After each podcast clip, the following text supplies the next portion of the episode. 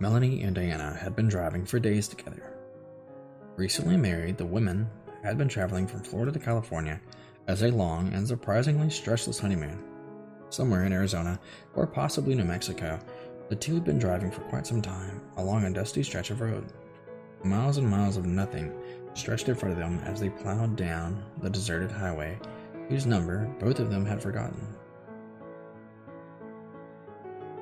All they know was that they were headed northwest. In the day, the road stretched on with nothing but dust and rock on either side, while ahead of them was a range of short, squat mountains they intended to cross. Now, after they had driven for so long, the sun had gone down and abandoned the dust, rocks, and mountain to de- be devoured by near total darkness on a moonless night. Only the smallest bit of starlight illuminated their world.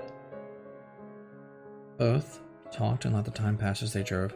They were in no rush, but slowly they began to wonder when the stretch would end. Shouldn't we at least start feeling an incline? But white line fever often sinks in without you noticing it. Besides, they were enjoying their long overdue and well deserved time together as wife and wife. As they drove and drove, their highway hypnosis finally gave way. They both saw it, and a dreadful feeling began to seep in, replacing the happy and carefree feelings they had felt along this trip. Each time they noticed it, Melanie would grab Diana's hands and squeeze it, a comforting motion to assuage the worry and drilled nailed into them each time they saw the fuel gauge slowly drop and drop. They had been driving for so long. They should have gotten there already. Something was wrong. Did they misjudge the length? Did they not fill up before? Things simply did not add up. And like the inevitable swing of the Reaper's scythe on all of our motor coils, the car began to slow as the gas that had turned to fumes turned to nothing.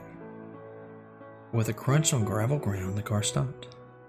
Checking both their personal phones, Diana's work cell phone, they found, not much to their surprise, the signal was non existent. It wasn't really a shock considering they had suffered dead spots often on the drive this far. So the conversation began as to what to do stay in the car or walk forward. A compromise was reached. They would walk forward a bit to see if some stroke of luck there was a sign of civilization close, or even perhaps a roadside assistance call box.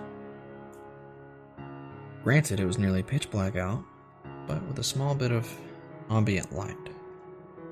The road was black, stretched, touched by oceans of deep purples and blues, dotted with shadows. It was still rather warmer outside, and they both felt like that the fresh air could be good for them.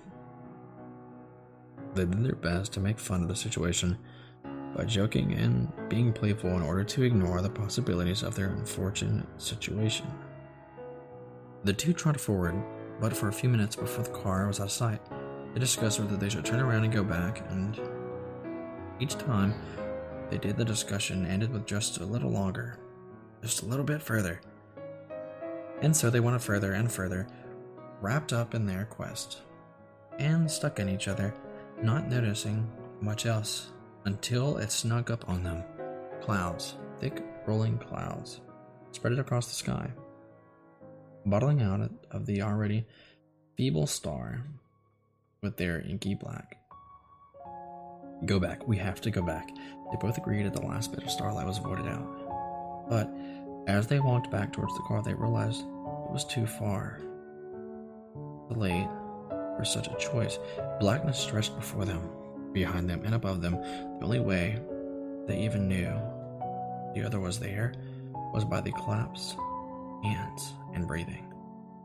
We'll eventually get to the car, they thought. Just keep a straight line and we'll get there. On the walk, but nothing broke the monotonous pitch black world.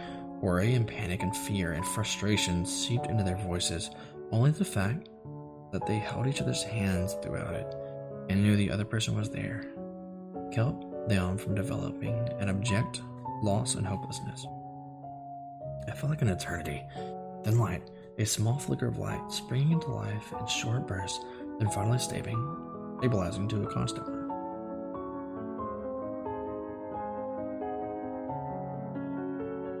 It appeared to be a roadway light, which meant that something was there, or at least nearby. At least, they hoped so. The woman ran into it, toward the light, bobbing up and down, and then sprang toward what felt like a light of salvation.